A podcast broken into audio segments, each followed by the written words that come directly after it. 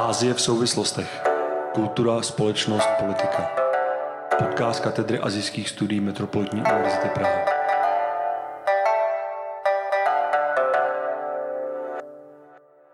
Dobrý den, vážení posluchači, vítejte u březnového dílu podcastu Ázie v souvislostech, který má pro tentokrát o něco odlišnější formát. Neboť se jedná o záznam debaty na téma dopad války na dlouhodobou politickou situaci ve světě, do které svým pohledem přispěli naši hosté Michal Romancov, Tomáš Sedláček a Aleš Karmazín. Dnešní díl jsme pro vás připravili bez tradičních zpráv, vzhledem k rozsahu následující hlavní části podcastu. A na úvod je to tedy vše a přejeme vám příjemný poslech. Tak dobrý den, já vás zdravím, vítám vás všechny a představím nejdřív eh, plán eh, dnešního odpoledne. Bude to probíhat tak, že se položí jedna otázka, na kterou všichni mluvčí postupně budou odpovídat po dobu deseti minut a poté bude následovat vlastně panel, kdy bude prostor pro vaše dotazy z publika nebo pro vás z Teamsu takže dnes tady sedí s námi uh, pan Tomáš Sedláček, ekonom a pedagog eh, FSVUK. Potom tu s námi sedí pan Aleš Karmazín, politolog z katedry azijských studií a samozřejmě pan Michail Romancov, politický geograf z katedry azijských studií. A já položím teď tu otázku, která je, jaký dopad války můžeme podle vás očekávat na dlouhou dobu uh, politickou situaci ve světě. Poprosím, aby první odpovídal pan Romancov. Příjemný dobrý den, nebo respektive spíš už hezké odpoledne. Eh, já se věnuji politické geografii a geopolitice a pokusím se tedy tu svoji odpověď vměstnat eh, zhruba do mantinelů, které mi dává eh, moje disciplina. Geopolitika se věnuje primárně distribuci moci ve světě. A my vidíme, že systém mezinárodních vztahů, tak jak byl vlastně nastaven a nadimenzován po druhé světové válce, se díky ruskému útoku na eh, Ukrajině začíná eh, jaksi chvět ve svých základech a je otázkou, jestli to ty základy eh, vydrží nebo ne. Proč se začíná chvět v základech? Ta odpověď je velice jednoduchá. Rusko je jednou z velmocí současného světa. Velmoci jsou mimo jiné charakterizované tím, že jich nikdy v systému mezinárodních vztahů není moc a e, Rusko je jednou z těch velmocí, která od roku 1945, tenkrát samozřejmě ještě v podobě Sovětského svazu, stála u e, právě kladení těch e, základů, které jsou vlastně vidět díky struktuře Organizace spojených národů. A velmoci mají nejenom velkou moc, ale mají i obrovskou odpovědnost za udržování míru a bezpečnosti ve světě. A ruská válka e, proti Ukrajině, respektive ruská válka proti Západu, protože ono to přestává být rámováno jako e, jednostranná záležitost mezi e, Ruskem a Ukrajinou, ale v Putinově rétorice to začíná být rámováno jako válka Ruska proti globálnímu západu na území Ukrajiny.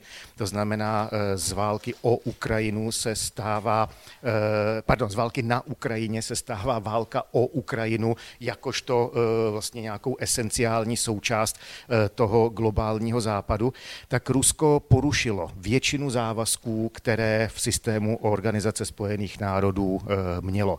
To bylo mimo jiné krásně vidět i díky tomu hlasování ve valném schromáždění Organizace spojených národů, kde z těch 193 členů 141 odsoudilo ruský postoj, 35 se zdrželo hlasování a Rusko a pouhé čtyři další státy, mimochodem všechny ty čtyři další státy vlastně na Rusku závislé, ať už diplomaticky, finančně, politicky eh, nebo ve všech těch jaksi eh, aspektech toho vztahu, tak pouhé ty čtyři státy byly Eh, pro jaksi podporu ruské, ruské pozice. Eh, a to je fenomén, se kterým jsme se tady eh, od vlastně roku 1945, kdy ten systém mezinárodních vztahů byl vytvořen, tak je to fenomén, se kterým jsme se tady setkáváme po druhé. Poprvé to bylo v kontextu války v Koreji, hnedka na začátku 50. let, a po druhé to tady máme teď v roce 2022.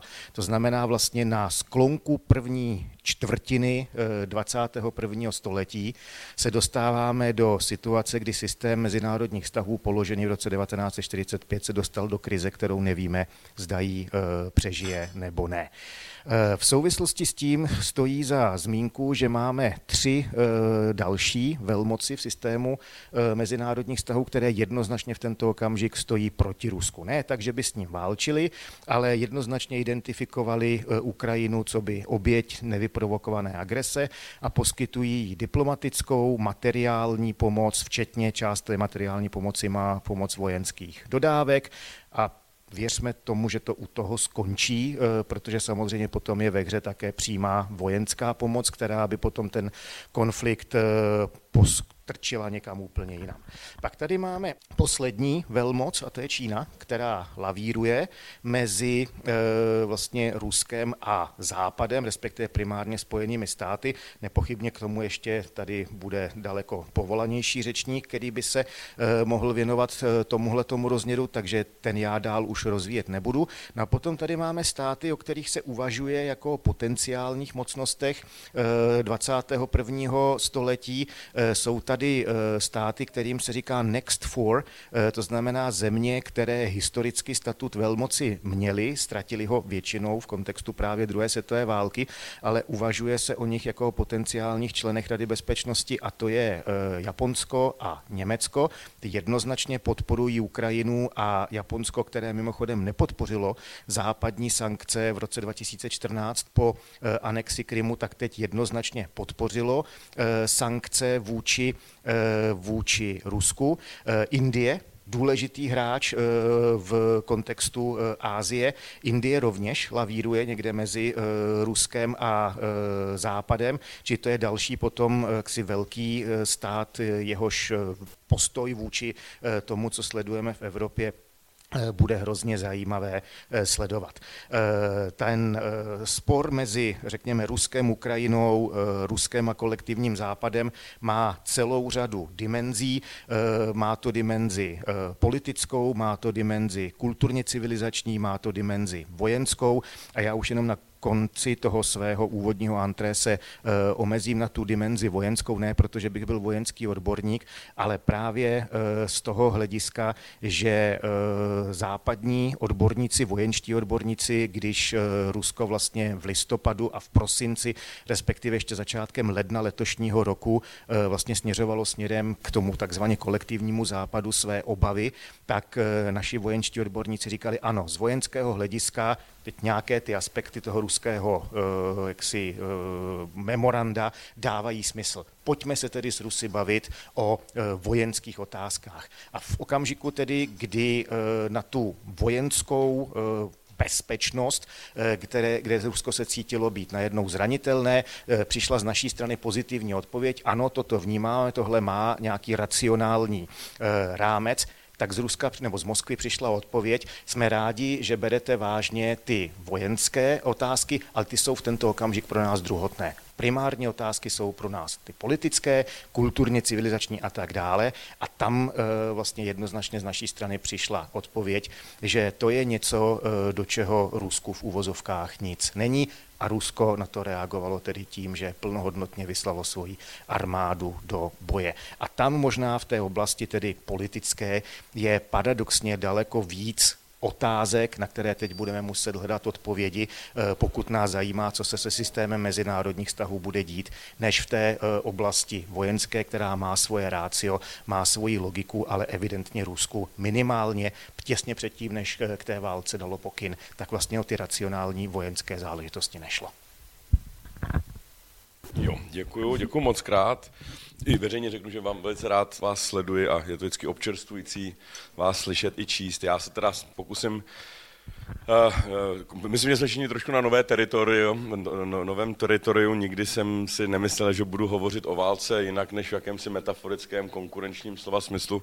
Nyní hovoříme tedy o válce v tom úplně prvobytně pospolném slova smyslu. Není to ani kinetická válka, není to ani, eh, teda kinetická, kybernetická, není to žádná high-tech válka, je to úplně dementní způsob vrhání bomb. To, jsme si, to já jsem si to třeba myslel, že to už jsme nějak tak jako přeskočili, stejně tak jako si nikdo nemyslíme, že digitální hodinky jsou úplně bezvadný nápad a je potřeba ho všem ukazovat, tak očividně to, to naše vidění světa Eh, aspoň teda moje, dostalo velký šrám. My jsme všichni tak nějak trošku žili eh, v tom hm, jakési mírnější verzi, řekněme, Fukuyamovského optimismu, že se bude dařit exportovat kapitalismus a demokracii, eh, což je ta jeho známá teze, se kterou všichni velice rádi polemizují. Já mám pocit, že se mu to povedlo na půl. Jako export kapitalismu se nám povede téměř ze 100%. Není žádná země, která by si ten svůj komunismus nebo jiný systém nechala v té své původní podobě. I Čína, jakožto hlavní intelektuální oponent eh, kapitalismu, vlastně přijala ten náš systém i s chlupama. Není jiná lichotka uh, pro, pro kapitalismus, než i když, opo, než, než když vlastně opoziční tábor uh, ten kapitalismus velice rád přijme. Ale co se týče exportu demokracie, tak tam se nám to nepovedlo téměř nikde, kromě toto, tohoto regionu, ve kterém se právě nacházíte a i tam, i, i zde je to z otazníky. Slovensko mělo jistý vývoj, kde, kde, který byl považován za za ehm, jak si se zvednutým obočím proto též vstoupili do NATO o, o rok později než my, což nyní může hrát větší roli, než jsme si mysleli. A to samé platí, to samé platí o Maďarsku a o Polsku. Takže jenom jsem chtěl říct, že Česká republika, Slovinsko je možná, nebo tento region, abych to neomezoval na nás, je možná jediným regionem, když tak mě opravte, světa, kde se povede jak export kapitalismu, tak export demokracie. Ani arabské jaro, ani, ani, ani Rusko, ani Čína. Byť jsem si to myslel, tak ne, nedošlo k hongkongizaci Číny, došlo k čínizaci Hongkongu, když, jestli to můžu tady takto říct. Já, já, jsem, já se zaměřím teda na ekonomické aspekty toho, o čem hovořil můj kolega. A e, vlastně se musím zamyslet nad tím, do jaké míry my jako Západ budeme schopni vést tuto válku vojensky. To se nikdy, prosím, pěkně nestalo. Ty naše, ty naše sankce byly vždycky takové, jako že políček za ucho, e, za prvé, za druhé to byla jakási morální povinnost jako nedávat peníze někomu, kdo na vás hází cihly. Je to, je to jako to, co děláme vůči Rusku v ropě, řekně, nebo teda zejména v plynu, je jakási verze stokholmského komplexu, kdy jedna ruka jak si bere, druhá ruka dává a nej, ne, nejsme schopni, to, by, to je možná pro psychologa, na to rozebrat, jak, je schop, jak, jak jsme schopni dosahovat této inkonzistence. Um, takže jedna z otázek, která se nabízí, je, jak používat ekonomiku uh, jako zbraň. Jo, my jsme se vždycky, my jsme si vědomi toho, že ekonomika, nebo že kapital, nebo ekonomika možná šířej, ať, ať to nevypadá jako kritika kapitalismu, ale že ekonomika e, dokáže dělat jak dobré věci, tak i některé věci špatné. Teď to asi tady není na místě opakovat.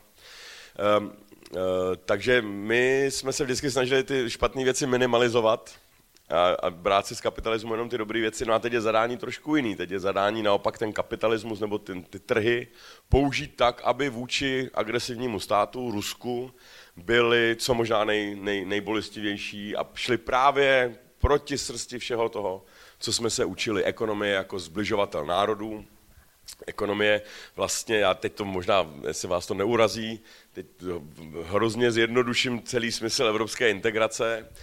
Um, my jsme, my možná to, co, teď, teď řeknu možná věc, která trošku předskakuje dobu, ale my to, co jsme, mezi, to, co jsme použili jakožto evropskou logiku mezi Německem a Francií po roce 45, roznenáviděné země, možná víc než, než Ukrajina eh, s Ruskem dnes, nebo srovnatelně, tak se mezi nimi podařilo zavést nikoli v lásku, ale respekt, obchod a nenenávist.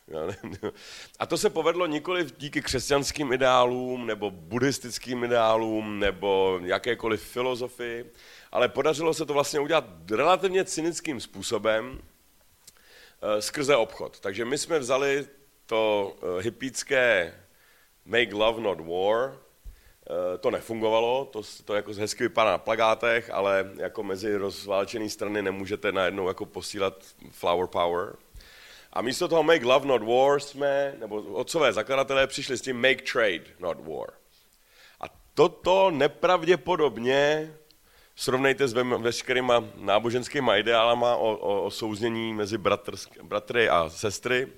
Ehm, toto fungovalo víc než cokoliv jiného. No a my něco podobného potřebujeme nyní mezi Evropou a, a Ruskem. Jo, de facto už teď musíme myslet na to, jak se zachovat vůči, eh, vůči protivníkovi, který který, který tuto válku prohraje, nepoužije-li tedy jaderný arzenál. Takže e, z mého hlediska e, není žádný myslitelný způsob, jak by Putin tuto válku mohl vyhrát, ať se snažím, jak se snažím, tak mi tam nevychází ani, ani, ani nepravděpodobné varianty, e, to, to by vš...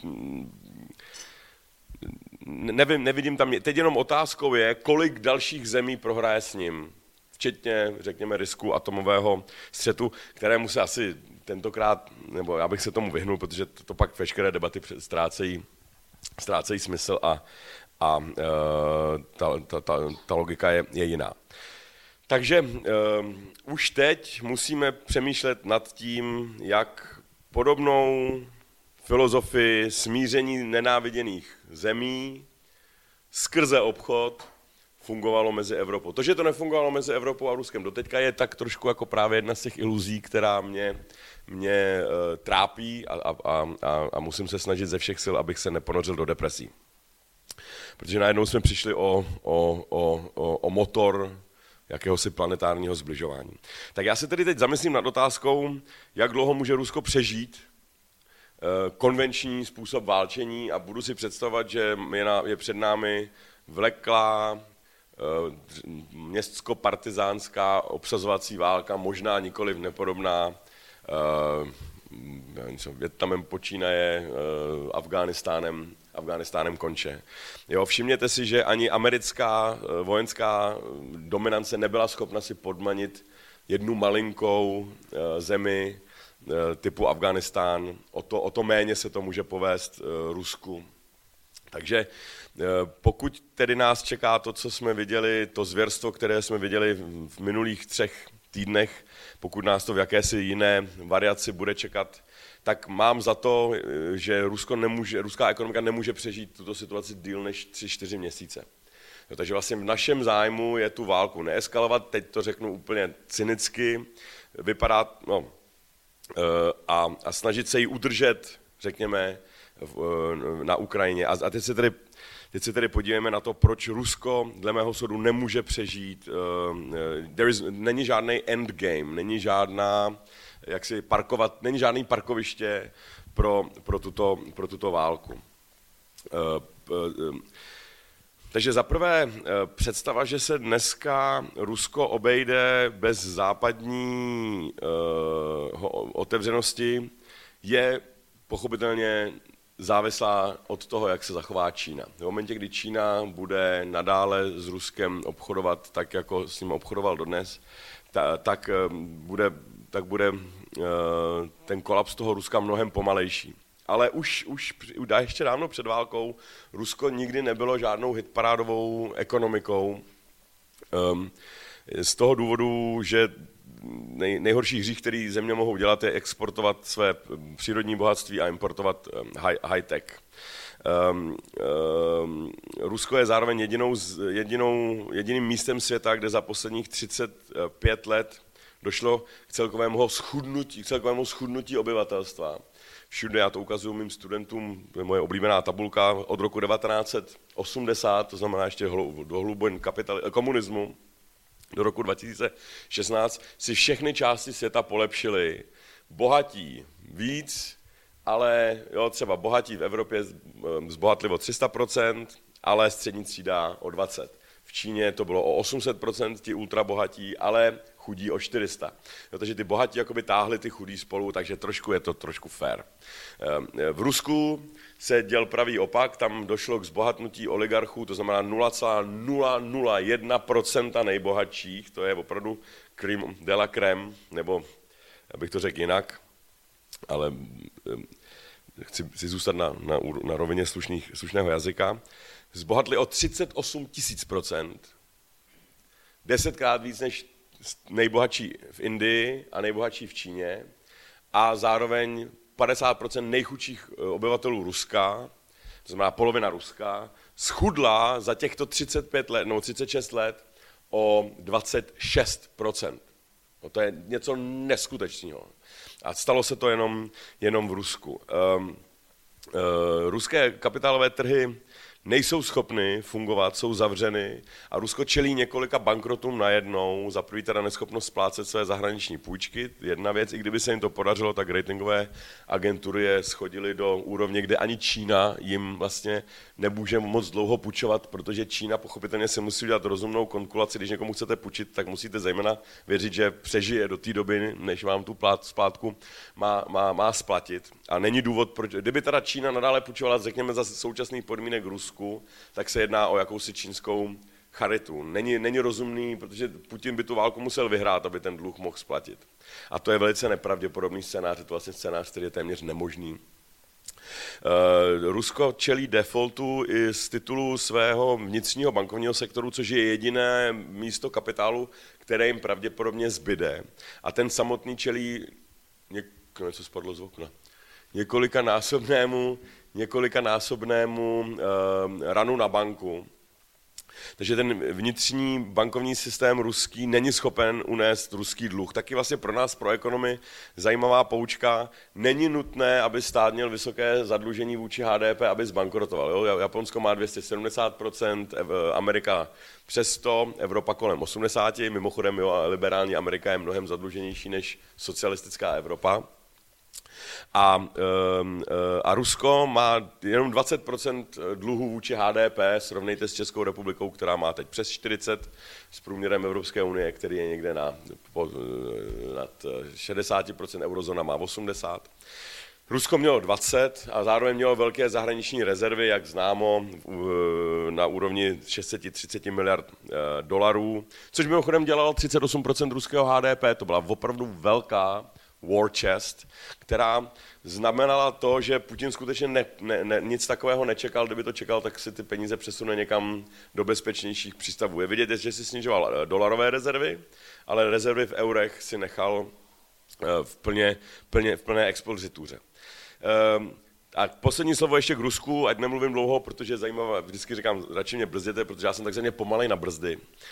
Um, um, a určitě se k tomu dostaneme k diskuzi.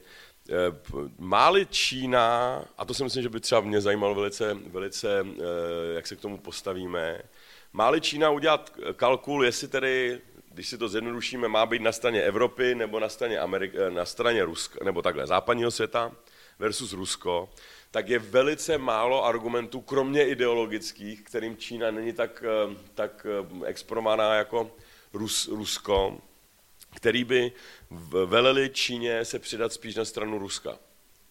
Jo, není tam nic, eh, jako Rusko má úžasnou kulturu, můžeme se bavit, eh, můžeme se učit, pardon, z jejich, já nevím, co, eh, literatury, vědy konec konců, možná rodinných hodnot, ale co se politiky a ekonomiky týče, tak tam jsme se jako svět nenaučili vůbec nic. Jo. I od té totalitní Číny jsme se aspoň naučili, jak teda funguje mix komunismu s kapitalismem a tak dále a tak dále. Čína opravdu se postarala o své chudé, kdežto Rusko z tohoto pohledu v žádném dimenzi, v těchto dvou dimenzích nebude, ne, není inspirativní zemí. Jo? Stejně tak jako, jako my nejsme ekonomicky moc inspirativní zemí, ale začínáme být inspirativní zemí politicky, začínám být hrdý na to, že máme vládu, jakou máme a byť teda jsem neskutečně šťastný, že to vůbec můžu říct. Ještě před půl rokem bych to, bych to, bych to uh, zřejmě neřekl.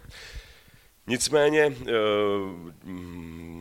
pokud se nejedná o předem domluvenou celosvětovou třetí válku, na který se Čína domluvila s Ruskem a nyní sledujeme jenom jakousi předehru, což by vysvětlovalo mnohé, mnohé počínání uh, ruské armády, s tím, že tedy na Ukrajině zkouší jenom jakési své, své latmusové armádní papírky a že skutečnou palební sílu si nechává teprve na střed s NATEM, kde už jsou dávno domluvení s Čínem. Doufám, že mi tuto konspirační teorii vyvrátíte.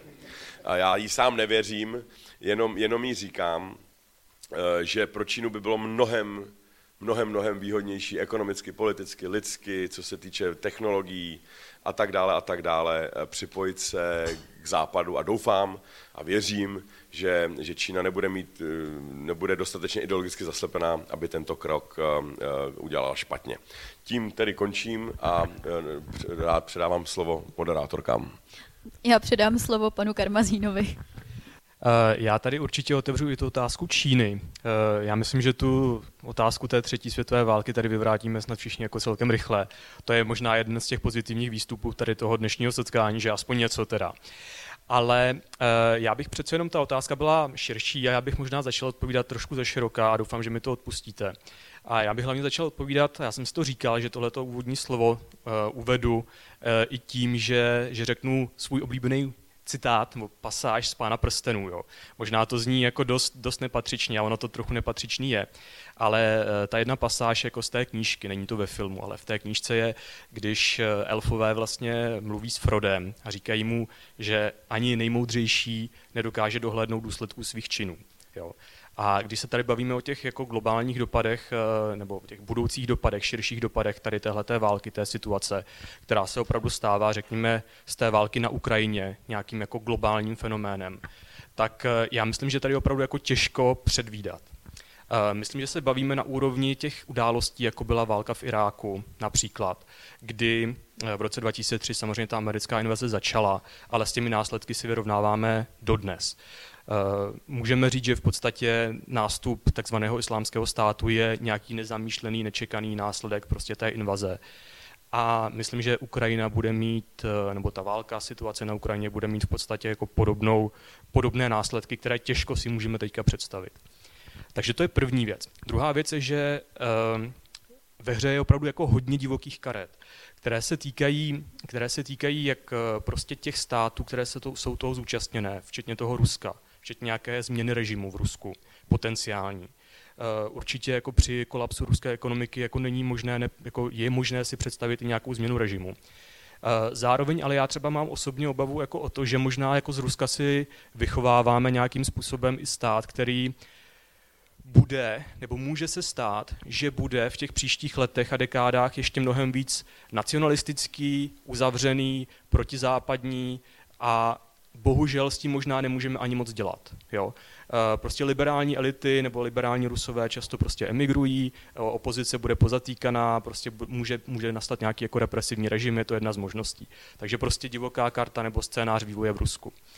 Eh, divoké karty všude po světě. Potravinová bezpečnost v Africe, strašně zásadní téma. Jako nevíte, co vlastně tenhle ten konflikt bude znamenat pro vývoj v subsaharské Africe. Eh, a třetí věc, která si myslím, že je strašně zásadní a pro mě je to obecně jedno z těch témat, které jsou nejdůležitější pro um, ten vývoj v 21. století a to je otázka globálního vládnutí a nějaké reformy toho globálního uspořádání.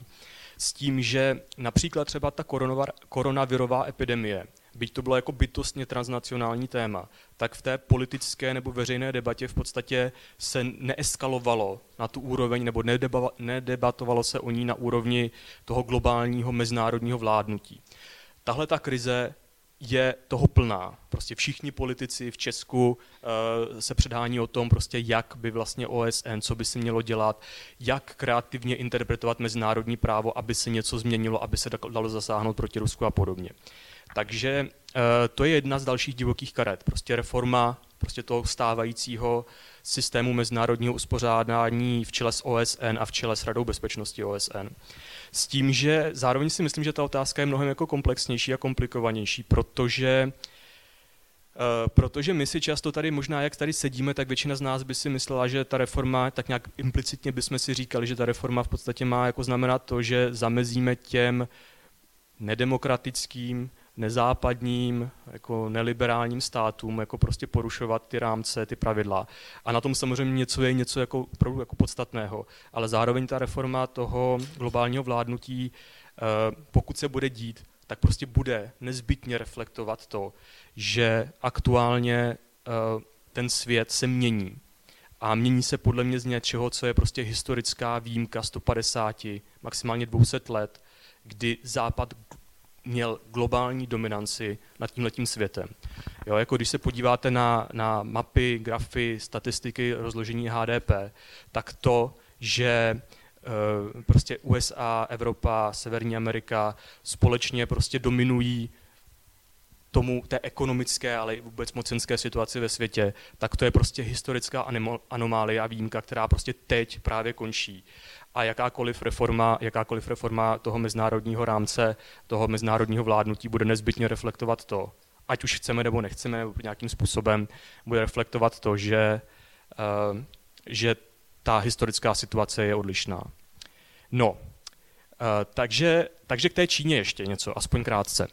Uh, ve vztahu k Číně a k Rusku, když tyhle ty dva státy propojím, tak uh, mně v podstatě tam vychází nějaké takové tři základní scénáře, nebo dva, tři nějaké základní scénáře. A uh, jako asi nebudu tak optimistický, jak tady Tomáš Sedláček jako naznačoval s tím, že vlastně nedává pro Čínu moc smysl, aby Čína spolupracovala s Ruskem. Každopádně on ten vztah mezi Čínou a Ruskem je ze všech stran, ať ho začnete prostě probírat kulturně, ekonomicky, politicky, tak je jako nepřímočarý, je komplikovaný. A pro Čínu prostě, ať už se rozhodne jakkoliv, tak bude znamenat to rozhodnutí v podstatě nějaké negativní následky, které Čína určitě nechce mít. Ať už se přikloní k Rusku, nepřikloní k Rusku, bude lavírovat, bude balancovat.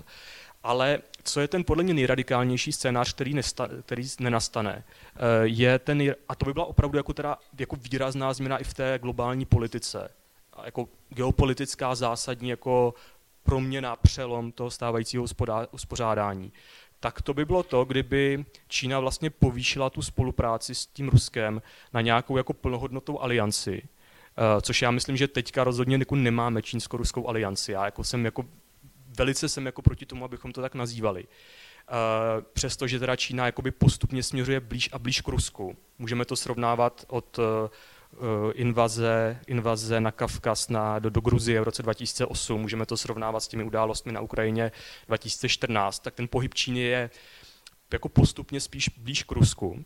Eh, a můžeme si to dokumentovat na různých věcech, jo, na, dynamice, na dynamice v šangajské organizaci spolupráce a podobně. Ale eh, ten dramatický zlom, který by mohl nastat, je v podstatě, když by Čína řekla něco ve stylu, tak ano, tak my vás prostě tady podpoříme vojensky, podpoříme vás jako ekonomicky, ať to stojí, co to stojí, že prostě jako možná ten racionální kalkul zatím není. A myslím, že tahle ta otázka i třeba té vojenské podpory, byť třeba ne možná úplně veřejně přiznané, tak nějakým způsobem jako je na stole. Jo. Jako debatovalo se to v médiích, my to samozřejmě nevíme, jsou to nějaké věci, které jsou takové, na takové té úrovni spekulace. Uh, ale podle mě v Pekingu prostě tohle to musí jako aktuálně zvažovat a podle mě to jako reálně zvažují. A já si myslím, že se to nestane, aby, aby ta Čína prostě udělala to, aby udělala ten úkrok, ten plný úkrok k tomu Rusku. Myslím, že je prostě pořád jako strašně moc důvodů, proč to Čína neudělá. A, a můžeme se bavit o těch důvodech, proč ne, ale tohle by byla fakt jako radikální změna. Podle mě nejpravděpodobnější ten vývoj je v podstatě zachování toho, co dneska vidíme, v té politice Číny vůči Rusku a vůči celé té globální situaci. A to je takové to, já nevím, lavírování, takové někde jako hledání toho jako balansu někde jako mezi. Protože Rusko, byť eh, se to nezdá, podle mě má pro Čínu jako jednu důležitou strategickou a jednu ideologickou jako úroveň. Eh, ta strategická důležitost pro Čínu je důležitá, strategická důležitost Ruska pro Čínu existuje. Jo? Byť Čína určitě vnímá Rusko jako upadající velmoc, stoprocentně. A je to konstantní věc. A podle mě ta válka na Ukrajině tohleto jenom v tom těch čínských očích posílí.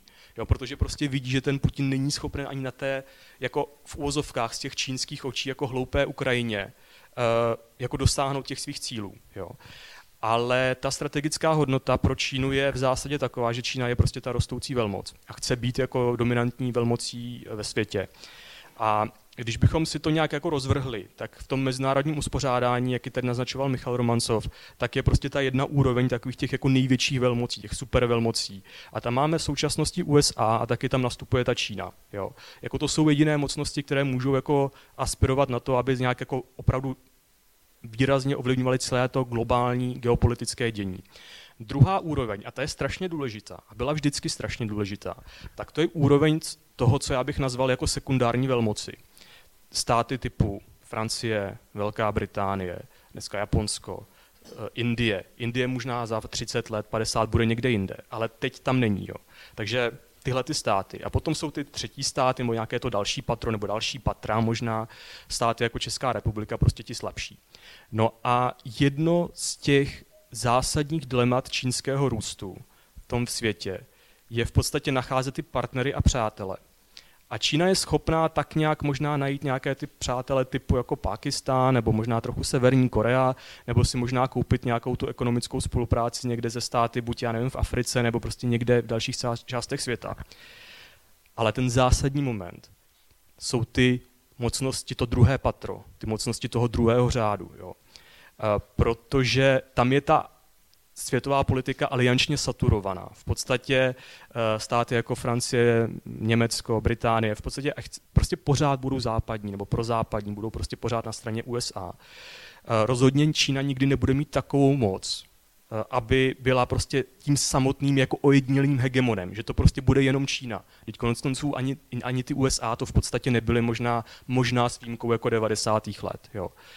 A, a tady je to Rusko. Jo prostě koho jiného. Indie prostě je strategický soupeř v regionu.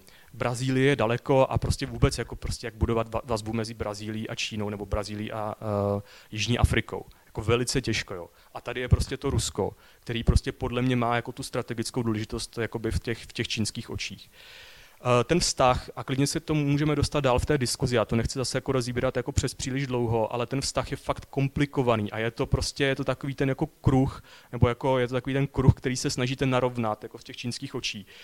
A podle mě ta čínská politika bude jako nějaké takové to balancování, lavírování někde jako směrem jako říct, jako my vlastně jako nepodporujeme to úplně, jakoby není to náš konflikt, ale vlastně tomu rozumíme, že Čína je, staví se, blíží se víc na stranu Ruska. Jo. E, něk, třeba sankce možná jakoby úplně nebude porušovat, nebo nějak jako trochu nabídne spolupráci Rusku, možná trochu ne.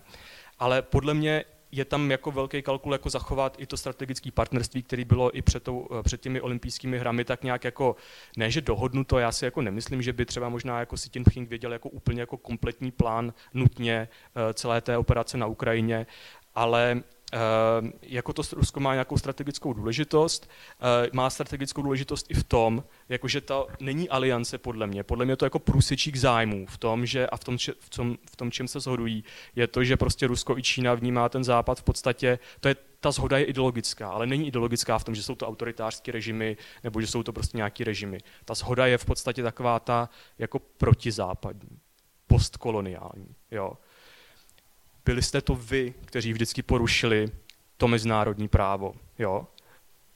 V těch 90. letech bombardování Bělehradu, prostě přenesení těch pravomocí Rady bezpečnosti v podstatě na outsourcování na NATO, na tu regionální organizaci, oboj, obejití toho mezinárodního rámce. V tomhle tom je ten průsečík, ale jako podle mě vlastně jako silný, jo, docela. Pro Čínu je tohle jako ta klíčová jako ideologická, ideologická perspektiva. Proto prostě, jako když bychom odpovídali my, tak říkáme, že vlastně jako nejsou moc, jako není moc racionálních důvodů, proč by Čína měla od, uh, podporovat Rusko. Jako není, no. Jako není, ale problém je to, že prostě my jako nemáme tu identitu, nemáme jako to vnímání. A chtěl jsem k tomu celou dobu doplnit ještě jednu věc a to bylo co, nevím. Uh, chtěl jsem říct ale, že každopádně tak já to rychle, než to zapomenu, jo. Uh, každopádně jsem chtěl říct, že ale uh, i když Čína se bude jako tak nějak jako balancovat někde neutrálně jako mezi, tak uh, tak to prostě pro Čínu bude mít zase negativní následky. Určitě eh, v rámci střední Evropy ty státy jakoby vidí a vidí, když se tady Čína jako v rámci 16 plus 1 nebo 17 plus 1 nebo vůči Evropě expandovala eh, nová hedvábná cesta a tak dál, tak vlastně se profiloval jako stát, který my jsme jako ekonomický stát, nejsme jako vlastně ta klasická velmoc, my nejsme ta klasická velmoc, nejsme ti klasičtí politici, my to děláme jako ekonomiku, my obchodujeme a tak dál, ale uh, tohle to teďka vlastně padá, padá to v těch evropských očích, protože konec konců Ukrajina byla jeden jako z těch velice důležitých ekonomických partnerů pro Čínu jo, a vlastně nepostaví se za ní. Jo. Takže, takže vlastně pro Čínu je to vlastně nějaké narovnávání toho kruhu, které podle mě nejde udělat a je tam spousta jako kontradikcí, takže jako může z toho vzít jako spousta věcí, ale podle mě, podle mě jako když bych si měl typnout nebo na něco vsadit, uh, tak uh, tak to bude prostě nějaké takové to lavírování a snaha, snaha tak jako trošku uspokojit všechny. Ale myslím, že ta debata jako uvnitř v Pekingu je, je docela dynamická a poslední věc, opravdu poslední věc, je ještě ta věc, že, že teda uh, Čína není úplně připravená udělat ten úkrok jako plně k tomu Rusku, protože celá ta strategická debata, ty koncepční dokumenty, ty stranické sjezdy, ty debaty, které jsou vlastně v Číně vlastně reálně opravdu důležité, tak těch 20 let a v širším slova smyslu 40 let jakoby od těch tengovských reform od 80. let, ale explicitně při nejmenším od, těch, eh, od roku 2001, od toho přechodu od Jiang Zemina k Hu Jintaovi, v podstatě ty dokumenty říkají, eh, nechceme bipolarizaci globálního světa, chceme se tomuto vyhnout, nechceme globální válku, to je něco, co jde proti zásadně proti čínským, čínským zájmům. Máme mikrofon do publika a budeme se dotazovat, tak eh, bychom chtěli ještě vznést pár dotazů tady v našem vnitřním kruhu. tak jestli můžu poprosit eh, pana Kolmaše? Já myslím, že se budete ptát vy, já to asi nebudu prodlužovat. Možná, Michale, mohl bys nám říct něco k té roli OSN. Je OSN vůbec dneska organizace, která už jako není důležitá? To podle mě stačí. Uh, ale tebe bych se možná vyptal přeci na to, jak teda máme vnímat tu Čínu. Jako ty jsi to řekl, že má důvody pro i proti, ale máme očekávat to, že jim prodá ty zbraně, nebo nemáme? Jo? A k vám, pane, pane doktore Sedláčku, um, takže vy čekáte spíš, že Rusko nemá, teda Čína nemá žádné, řekněme, racionální důvody pro to, aby se od toho Ruska nějak odvrhla, nebo respektive, aby se nepřidala k západu. Jo, nebo má všechny racionální důvody radši spolupracovat s Západem než s tím Ruskem. Je možné třeba tady tu racionalitu změnit trošku tak, že by, já nevím, Rusko nabídlo té Číně víc nějakým způsobem? Jako nevím, nabízí asi ropu. Já asi předpokládám, že tady tohle bude něco, co by trvalo mnohem déle to připravit, protože přece jenom ty ropovody jako si nepostavíte za den. Je jako nějaká možnost, nebo vidíme vůbec to, že by se tyhle dva státy třeba ekonomicky zbližovaly a že by jim to do budoucna mohlo výjít takto? Dobrý, děkuji. Eh, prima, tak já začnu. A dřív, než se dostanu k OSN, tak jenom velice rychle. Eh, Tomáš Sedláček v té své eh, promluvě se zmínil právě o trzích že a tak dál. Dneska měli v Rusku otevřít znova burzu. Já jsem hledal informace, jenom tady na tom mobilu špatně vidím, ale nenašel jsem informace, že by se to reálně stalo. Čili podle mě chtěli otevřít, nakonec se rozhodli, že neotevřeli, při nejspíš, kdyby otevřeli, tak by zjistili, jako, že jdou fakt až jako někam do pekel a pravděpodobně si to tedy rozmysleli ke vztahu Rusko a Čína. Eh, velice krátce. Čínská debata je jedna věc, ta druhá věc je eh, debata ruská.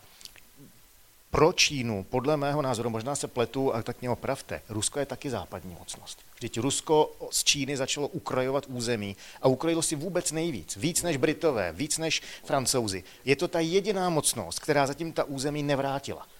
A podle mého názoru pro vztah Rusko-Čína, pokud se má stát to, co před chvilkou říkal pan eh, kolega Karmazín, a s tím já bych souhlasil, tak tam bude klíčová ta otázka transferu těch eh, území zpátky. Málo je po Stalinovi chtěl, Stalin ho s tím poslal ke všem čertům.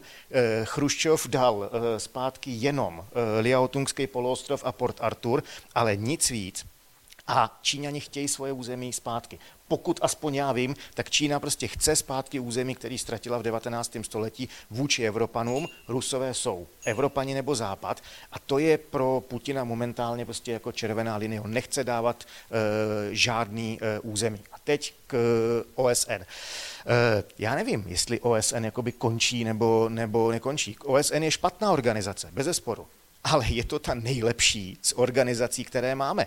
Prostě nic lepšího neexistuje, něco podobného jako demokracie. Demokracie má obrovské množství chyb, ale zkuste navrhnout alternativní jakoby systém, který by byl efektivnější a jako, a jako kapitalismus a prostě nikdo s ničím takovým ještě nepřišel. Čili OSN je lidský výtvor, respektive je to primárně americká konstrukce.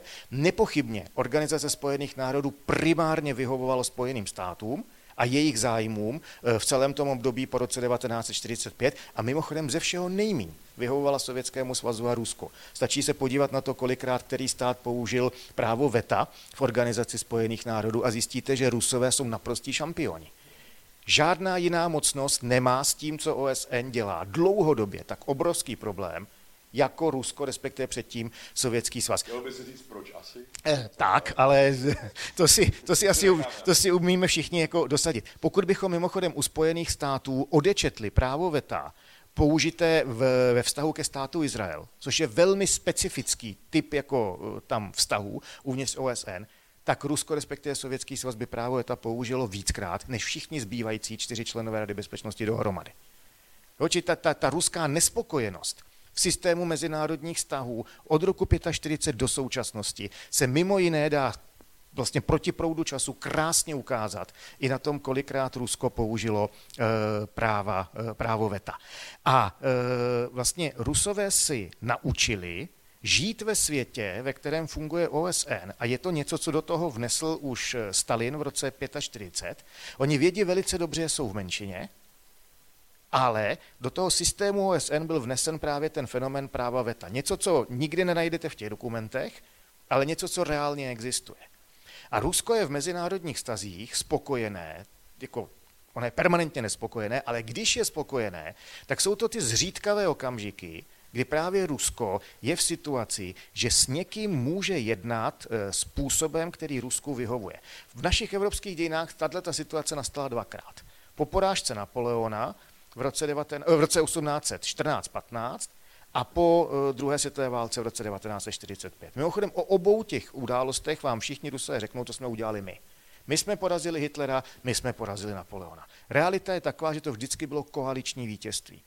A Rusko bylo důležitá součást té koalice v obou těch případech, o tom nemůže být sporu, ale vždycky to byla jenom součást koalice.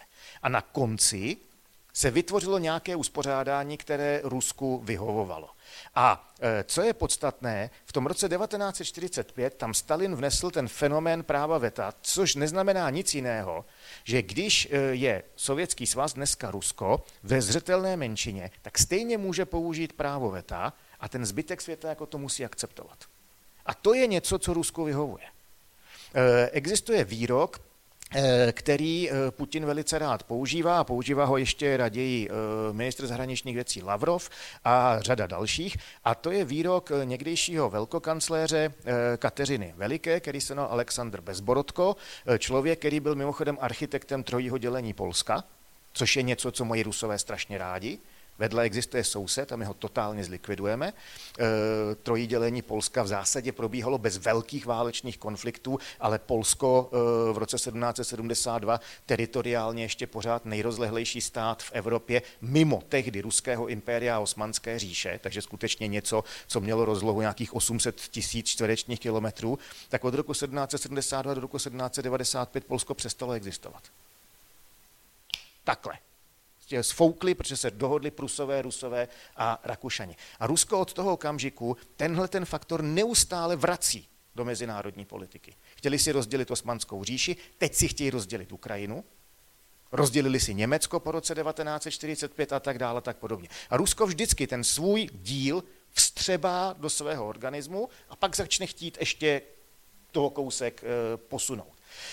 A Aleksandr Bezborodko prohlásil, bez našeho souhlasu v Evropě nevystřelilo jediné dělo. Což je sice objektivně nonsens, ale Rusové jako tohle to mají, já myslím, že Lavrov to má někde vytetovaný na prsou nebo něco podobného. A tohle je prostě způsob, kterým Rusko si přeje komunikovat. A to je způsob, který v OSN jde, protože bez našeho souhlasu se nestane nic. E, mimochodem, OSN řadu těchto těch problémů že neřeší, protože řešit nemůže. Použije se právo VETA a optikou OSN ten problém přestane existovat. A to Rusko vyhovuje. Rusko nikdy nebylo schopné vyřešit žádný problém. Rusko samo vždycky bylo problém. Všude tam, kam se dostalo, tak začaly jaksi růst problémy, které sebou e, Rusko nese. Tohle je ale něco, co si myslím, že Putin nebude chtít ztratit. Protože e, to je něco, co mu, co mu vyhovuje. Čili já si myslím, že e, OSN, která teď je pozici, ve které být musí, před organizace tak je prostě nastavená, tak OSN je teďka upozaděno, řada lidí eh, OSN jako vytýká, proč tam nepošle na Ukrajinu modré přilby, proč nedunutí eh, Rusko k tomu, aby se chovalo jinak, jednoduše protože nemůže.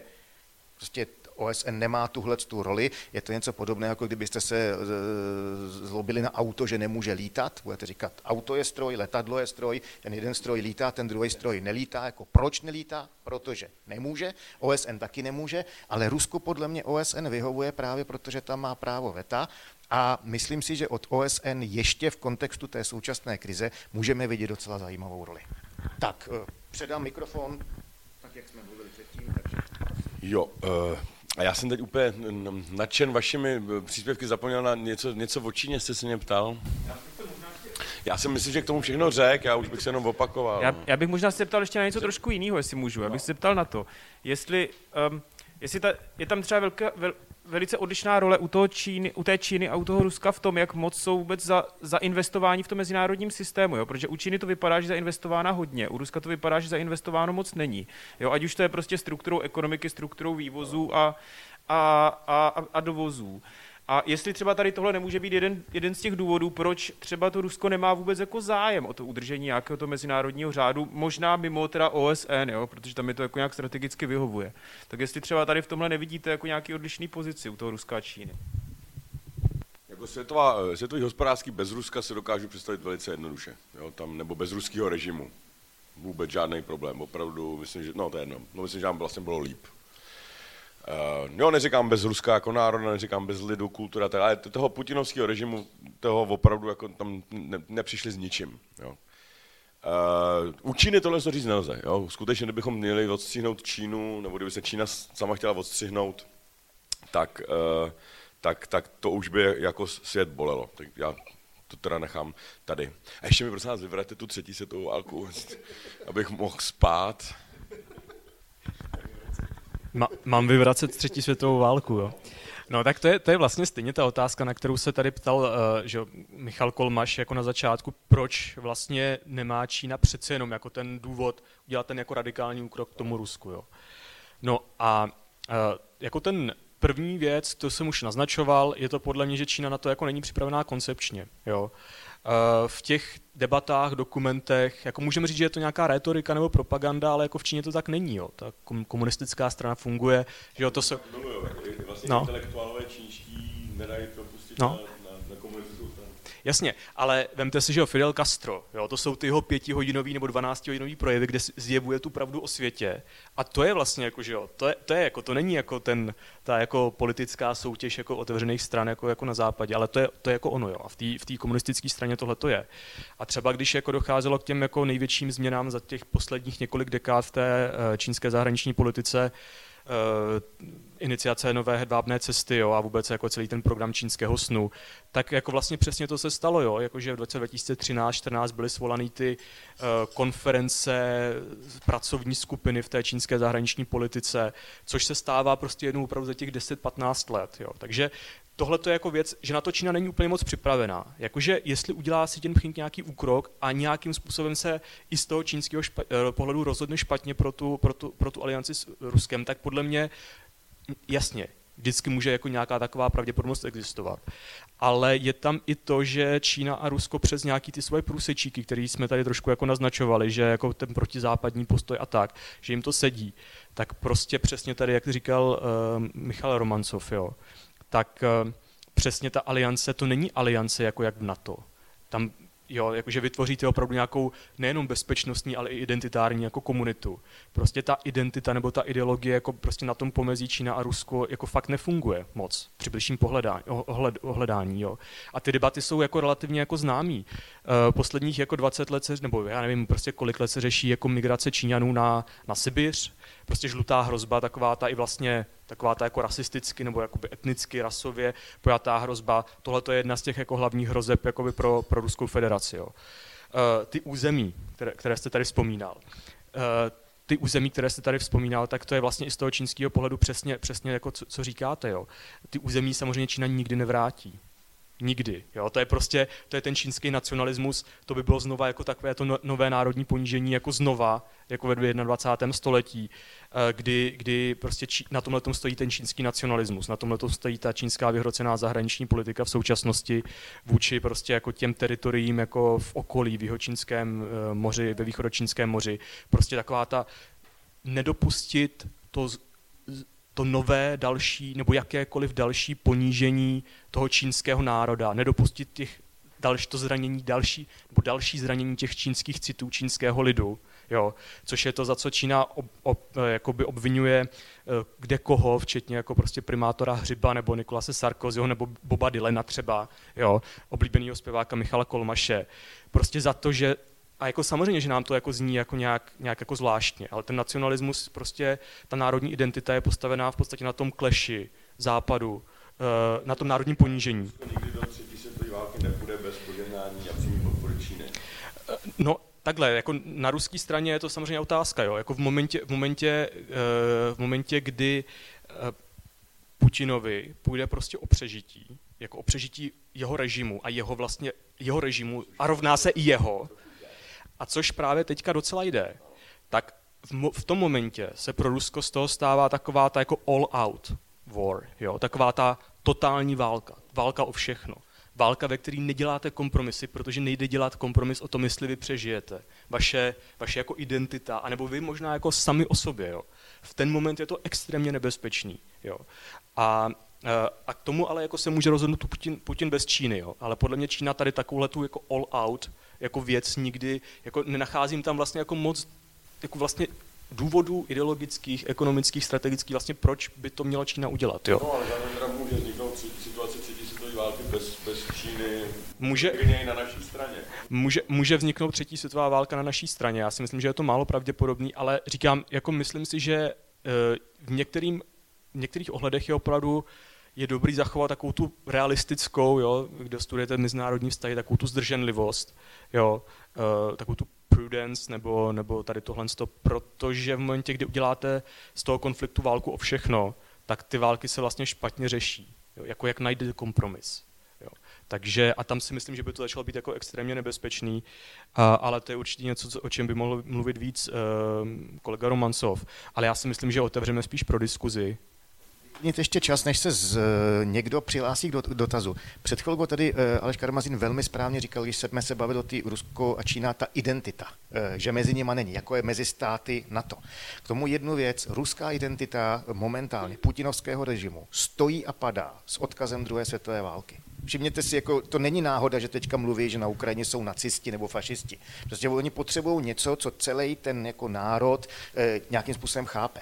A je strašně zajímavý podívat se na to, jak Čína s Ruskem zachází, pokud jde o jeho roli ve druhé světové válce. V roce 2015, rok po invazi na Krym, když bylo výročí a Putin měl předtím dohodnutý, že se celý svět sjede do Moskvy na Rudý náměstí a budou tam spolu s ním koukat na ty, na ty pochodující jednotky, tak nepřijel vůbec nikdo. Teda přijel Miloš Zeman, ale to nemusíme počítat. Ten tam navíc ani nakonec nešel, což teda budíš mu přidáno k dobru, byť se mu jako mnoho toho k dobru přičíst nedá, ale byl tam si Jinping nejdůležitější host v roce 2015 byl Xi Jinping.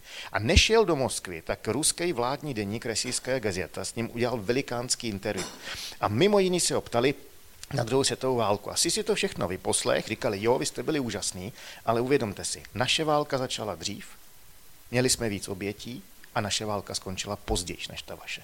Tohle, kdyby Putinovi řekl kdokoliv ze západu, tak je fašista nebo nacista.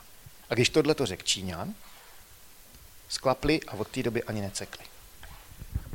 Jenom úplně super rychlý doplnění. Jo. Eh, samozřejmě, jak to říká jako Michal Romancov, tak eh, ta čínská válka začala v podstatě těmi opiovými válkami. Jo. To je ten protizápadní charakter, ale jenom úplně strašně rychle. Jo. Ta ruská identita je prostě pořád vázaná na tu Evropu. Jo. Jsou samozřejmě ty debaty, jestli je to evropská identita, identita nebo euroazijská, ale prostě pro Rusko jako Čína je prostě strategický partner, ale jako to, kde se definuje to to ruství nebo jako ta, ta, ta jako identita, tak ta, ne, ta neleží prostě někde v Ázii. A stejně tak prostě pro Čínu je Rusko opravdu jako upadající velmoc. Je někdo, jako asi, asi jako si Jinping jako respektuje Putina za to vlastně, jak dokázal si jako uhájit tu pozici té mezinárodní velmoci v podstatě na základě toho, že mají teda to členství Radě bezpečnosti a jaderné zbraně. A to si myslím, že jako nějak jako imponuje tomu Pekingu, že vlastně jako je to nějaká velmoc nějakého druhu ale jako kde hledat ten průsečík. Jako samozřejmě ta, jako ta identitární vazba jako na Rusko je strašně těžko se konstruuje. Jo. Nehledě na to, že prostě historicky, ne, jako, historicky jsou tam ty spory o území. Jo. Jako jsou, to, jsou to jako věci, kdy, kdy Čína i to čínský císařství bylo nucené jako vlastně podepsat jako jiný typy smluv, uh, ještě v, jako v 18. století třeba. Jo. Takže tam, tam uh, je ta otázka jako mnohem složitější. Takže to je nějaký jako průsečík nějakých jako aktuálních zájmů mezi Čínou a Ruskem. I v té identitární rovině, i v té strategické, i v té politické. Ale těžko tam budujete nějaký ten jako hlubší průnik a tu hlubší jako alianci nebo to spojenectví jako nějakého rizího charakteru. A, ale já myslím, že máme spoustu otázek teďka už na, na, na Teamsech při nejmenším a možná i v publiku.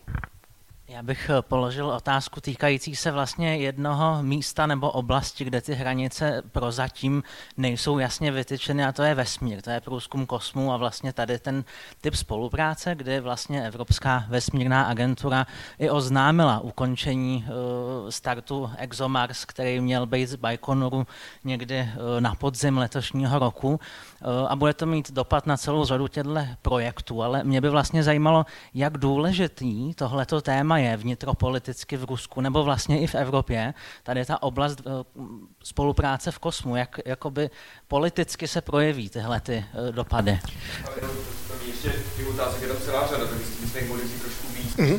Je vám je přečtu zkráceně. Jsou tady hlavně dotazy na postavení mimo západních uh, států, takže byl tam dotaz na, se, na Severní Koreu, jak se k tomu staví. Uh, a jestli blízko-východní státy budou schopny na, uh, nahradit, potom to by bylo asi na pana Sedláčka, nahradit uh, v podstatě ropu, plyn uh, místo Ruska, kdyby náhodou. A stejně jak tady byl dotaz, že Rusko, nebo od vás bylo zmíněno, že Rusko bude muset dát Číně něco za pomoc, tak tady je dotaz podobný, jestli Západ nebude muset dát Tajvanu Rusku. Uh, pardon, Číně. Eh, prima, já teda začnu s dovolením ta odpověď tady na tu vesmírnou otázku. Eh, Rusové jsou eh, hrozně pišní na vlastně sovětskou minulost, pokud je o dobývání vesmíru, že jo, Gagarin jako první člověk ve vesmíru, Sputnik a tak dál.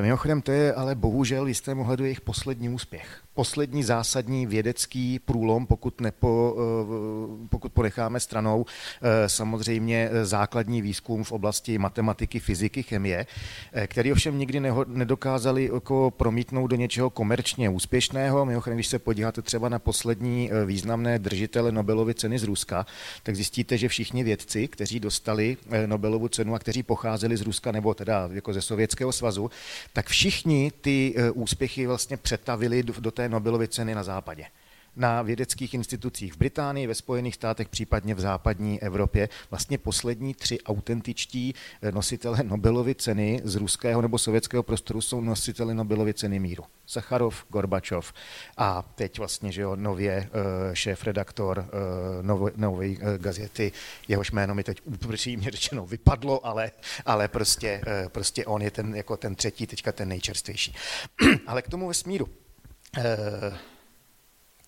On je to neuvěřitelně bizarní jako příběh, protože uh, Rusko má nějaký ten základ, což technicky uh, jsou ty rakety vlastně dneska už poměrně staré, ale oni jsou schopné vyrábět ty motory, ty motory jsou spolehlivé, Baikonur je v Kazachstánu, z Kazachy se dohodli, prostě mají to pro nájem za 300 milionů uh, amerických dolarů ročně, stavějí svůj vlastní kosmodrom. A vlastně stavba kosmodromu Vastočný na Dálném východě je taková krásná ukázka toho, jak funguje nebo nefunguje Putinův režim. Eh, v té zemi je, jsou desítky nejrůznějších staveb a všude se eh, krade, ale mají jeden, jeden jediný kosmodrom.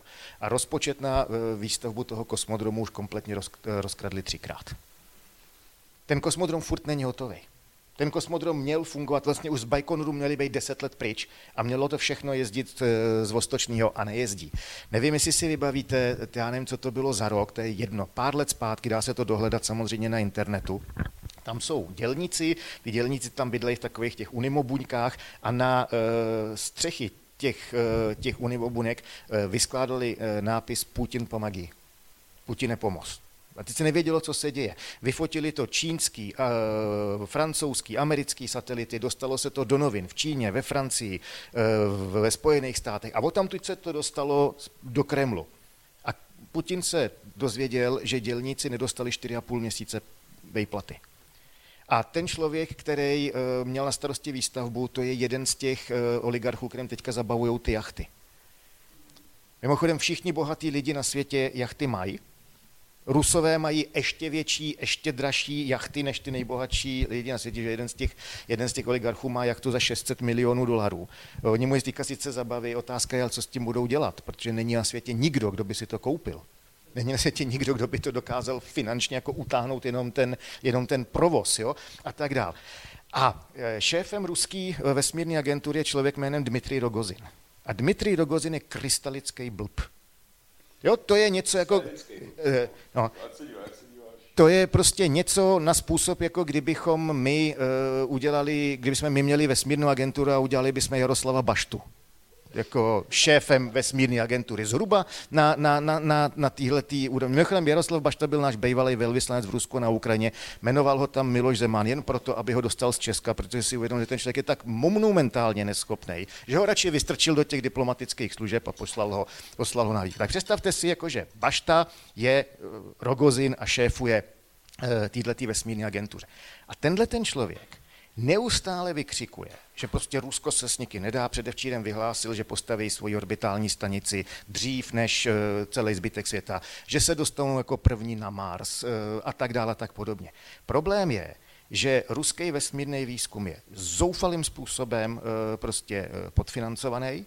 Z těch financí, které tam jdou, dvě třetiny, někdy tři čtvrtiny veškerých fondů se rozkradou a ten zbytek funguje z podstaty, kterou objektivně mají, ale jim ze všeho nejvíc vlastně fungovalo to, že oni spolupracovali s NASA, eh, s ESA, eh, Američani i Evropani byli ochotní od nich kupovat raketový motory, to se týkalo primárně Spojených států. Eh, Evropani s nima sdílejí eh, kosmodrom v Kuru ve francouzské Guajáně eh, a je to prostě nějaký tenhle ten share. A to všechno bylo ale součástí toho. Musíme se snažit s tím Ruskem dohodnout, musíme s nima spolupracovat, to, co tady říkal na začátku Tomáš Sedláček, to znamená, když jsme dohodli ty francouzi a Němci, tak my se pokusíme prostě dotáhnout, do, dohodnout s Rusama a vezmeme je mezi sebe. Ono to nefungovalo. A ruský vesmírný eh, program teď zajde na úbytě. Protože oni mají ještě jako pár možností, jak se tam dostat, ale oni v podstatě u těch eh, raket dneska mají hardware. Ale ten software pochází odsud. To je mimochodem, to se týká i ruské vojenské techniky. Že? Indové od nich třeba kupujou, ale Indové si od nich koupí hardware, ale avioniku do letadel, eh, počítačové vybavení do ponorek, eh, do tanků, to, co tam jako funguje na počítačích, to si dávají už Indové sami, protože prostě vědí, že Rusové to buď to nevyrobějí, nebo je to šunt a tak dál. A s jejich vesmírným výzkumem to teď bude eh, úplně, úplně stejný tomu dodat, jo, tady mám takovou mystickou představu, že jako, jak je všechno v Rusku skorumpovaný, tak jedině armáda funguje a není žádný důvod, aby tam byla nějaká bohem daná výjimka.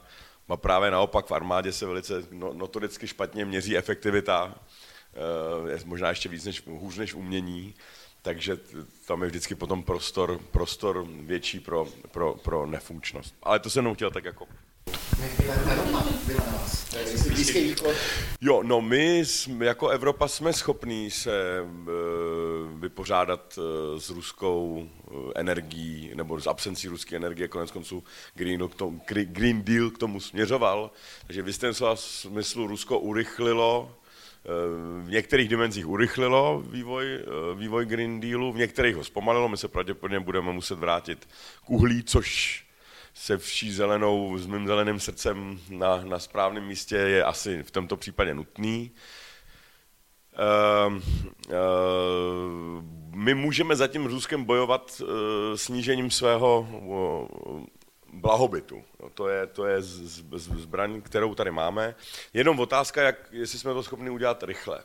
Takže kdyby hypoteticky zítra došlo k uzavření kohoutku, ať už z ruské strany nebo z té naší strany, tak eh, ne, nečekáme hladomory, nečekáme krize ve smyslu úmrtí, čekáme to, že se prostě zredukuje eh, nebo zracionalizuje plyn podle krizových scénářů, to znamená, nevím, starý nemocný, porodnice, standardní režim pro nás, eh, zdravý, funkční, mladý hold příští zimu nebo dvě, budeme 18 stupních, protože energie bude tak drahá, že si to každý rozmyslí. Tady taky koukám, topíme, teda regulujeme teplotu v oknama, ehm, eh, což je naprosto běžná věc, kterou jsme se naučili. Já vždycky, když jsem, ať v Dánsku nebo kdekoliv jsem žil, tak i bohatí lidé měli první hodinu na ruce rukavice, než se jim trošku zatopilo uvnitř, teď už se to řeší časovači a tak dále. Ale takový teplotní luxus, jo, chodit, v, chodit v bombardácích v lednu v paneláku a ještě si stěžovat, že, že, že někde průvan je. Takže o toto přijdeme, vůbec to nebude špatně z mnoha, z mnoha hledisek, ale eh, nevidím tam, nevidím, za prvý, za druhý, kdyby ten konflikt skončil, řekněme, do čtyř měsíců, takhle já to řeknu jinak, pardon, čím dřív ty koutky utáhneme, tím dřív je, dáli Bůh, můžeme zase povolit. Jo. Proti ruský ropě nikdo jako kvůli tomu, že začíná na R, ani proti Rusku nikdo nic nemá proti tomu, že kvůli tomu, že začíná na R. Jo, kdyby podobnou agresi začala Ukrajina vůči Rusku, tak bude svět na straně uh, Ruska a ne, ne Ukrajiny. Tady to není jakási jako in, inherentní nenávist vůči, vůči Rusku kvůli tomu, že, že, že začínají na R. Uh, ani na ruský ropě nic jako inherentně špatného není. Eh, kromě toho, že ta ropa se stala, a teda plyn zejména, se stal extrémně drahým. Jo. To, co pletíme v rublech, není cena ropy eh, ani plynu, kterou opravdu platíme. My platíme svazováním svých rukou a, a, a vraždama, který se teď probí, vyjevují na Ukrajině. Jo. To je armáda, která má větší, no to je jedno, větší ztráty na civilních obyvatelstvech než na armádě, což, což taky o něčem neskutečně uh, zlém, zlém uh, uh, hovoří. Jo, a taky pro mě se zroutil svět v, v jistém smyslu v tom, že jsem nebyl schopný si představit, že by zlo mohlo existovat v takhle velké institucionální podobě a ono může. Jo, to, co jsme si mysleli o Mordoru a o jiných fiktivních režimech zla, je teď jako jednoduše srovnatelný, možná i se propadá hambou ve srovnání mm, to, to, co vlastně vidíme na vlastní oči s velkou dávkou neschopnosti. Eh, takže takhle bych asi odpověděl na tu, na, ty, eh, na tu energetickou. Amerika už to udělala, jak známo. Česká republika s tím by neměla vůbec žádný větší problém. My, my, my tady máme jako tu energetiku jenom z malého procenta závislou na plynu, eh, teda no, teplo. A myslím, že zapomněl jsem na něco podstatného. Tak dostali jsme se k tomu pánu prstenů zase, že jo? Ale... Ne, ne, ne, ne, právě, že to neříká Gandalf Frodovi v Morii. Je to situace, kdy ještě jako Frodo Uh, ne, ne, ne, já si myslím, že ne, já si myslím, že ne. Možná v prodloužený verzi, jo. v režisérském sestřihu, jo, ale...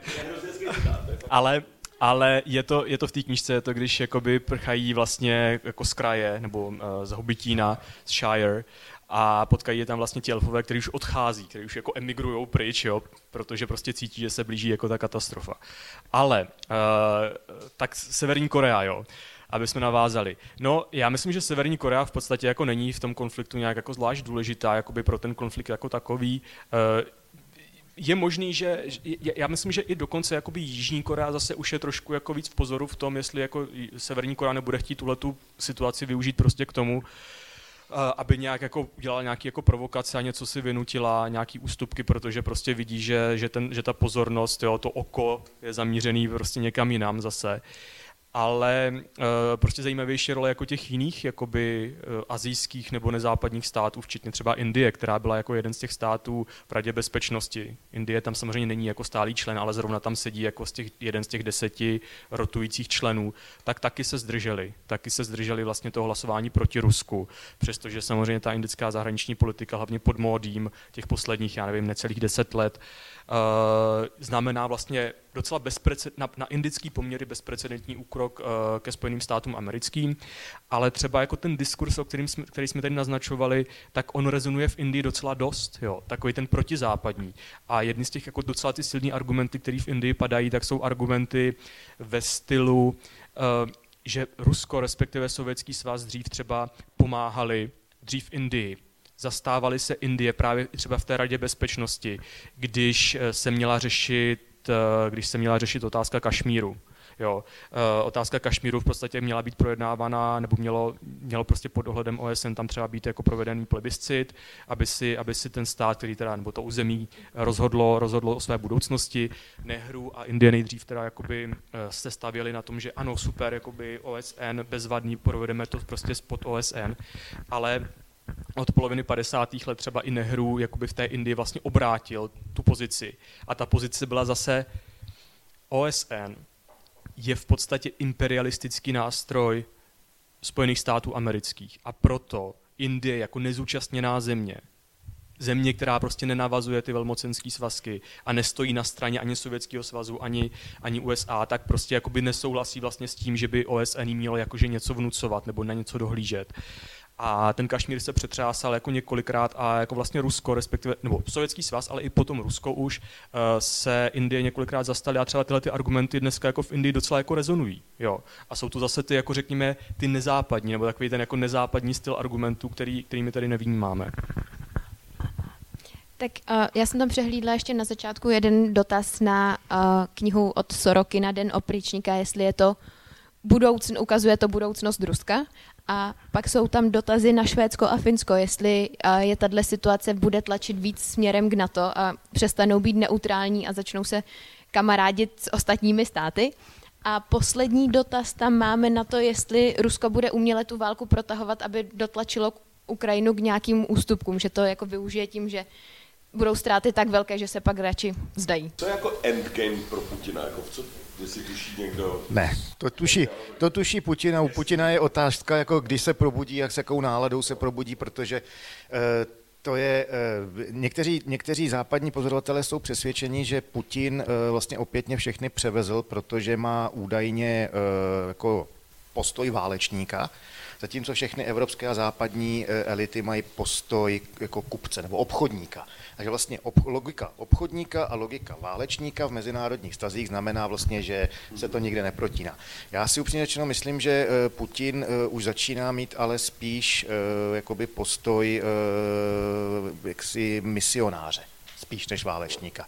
Ta válka začíná být nový, novým způsobem rámovaná a tam je potom otázka, jako co ten endgame a proč by mo- mohl být nebo nemohl být. To... Jsem viděl, jak Pepe citoval Bibli. No, jasně, jako... ale takhle, Putin je zase jako eklektik v tom slova smyslu, že on si vybere z čehokoliv, cokoliv se mu kdykoliv hodí, na kontext nehledí, když se mu to přestane hodit, jak to zahodí, ale v Rusku jim to uh, jak si projde. Ale Den opričníka. Den opričníka je docela zajímavá eh, sonda do uh, života Ruska, možná někdy v budoucnosti. Je to, uh, já nevím, jestli jste to četli nebo nečetli, že jo, krásná knížka, nebo krásná, on přijde, že no, to je dost hnusný, ale jako zajímavě literárně vystavěný eh, dílo Vladimíra Sorokina, jedna eh, z jeho prvních, pokud ne vůbec prvních prací, která byla přeložena do eh, češtiny. A Sorokin vlastně se podíval na to nepříliš hezké období života v Rusku za doby Ivana Hrozného a to celé transponoval vlastně do toho Ruska, řekněme v těch digitálních kulisách nějaké blíže nespecifikované budoucnosti v době, kdy Rusko kolem sebe bude mít zeď, kterou teď vlastně buduje minimálně v podobě nějaké teda té zdi, že se Rusko snaží eh, odstřihnout se od světa, pokud jde o internet, v tom zase vidíme něco podobného, co se děje v Číně, eh, byť Rusové v tom zdaleka ještě nejsou tak úspěšní jako, jako eh, Číňané. Eh, a dodává skrze tu zeď, vedou trubky a Rusko prostě dodává ven energetické suroviny primárně do té Číny, všechno podstatné je z Číny a uvnitř jako vládne režim, který je krutý, který je barbarský, je to taková prapodivná prostě e, oligarchická skupina. Jo, je dost dobře možné, že se e, Rusko do téhleté podoby transformuje, ale pravděpodobně ne teď, e, dokud jeho, čele je Vladimír Putin.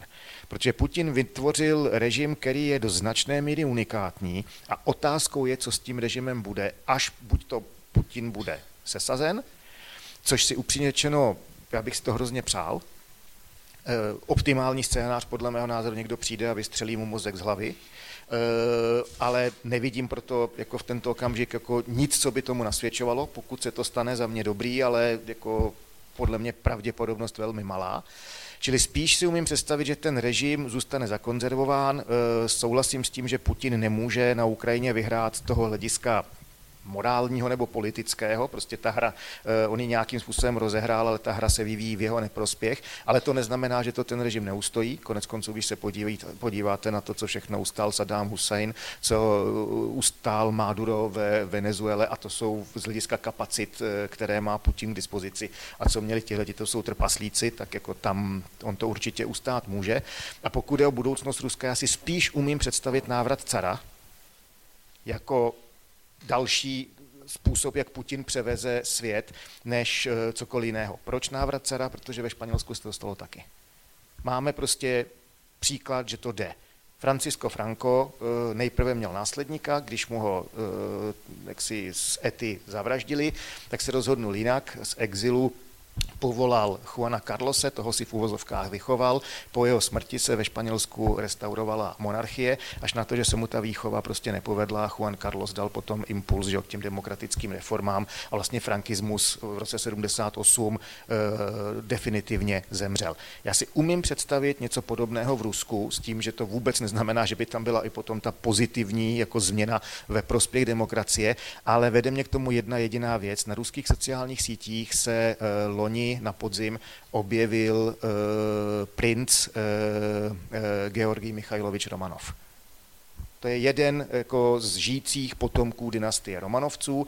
On se v létě v Petrohradu ženil, ta svatba se stala prostě prvotřídní mediální senzací v Rusku a od té doby prostě on je tam v tom jako prostředí vidět. Ne extrémně moc, ale vidět tam je. E, jsou nebo byly, e, teď je to tak jako různě blokované jsou ty účty, ale byly k dispozici Eh, záběry, že on třeba navštívil cirkus, což nám možná přijde být divné, ale v Rusku jako cirkus a cirkusové umění, jako to je něco důležitého, takže on navštívil eh, budovu eh, bývalého sovětského jako státního cirkusu v Moskvě, což je obrovská, obrovská budova.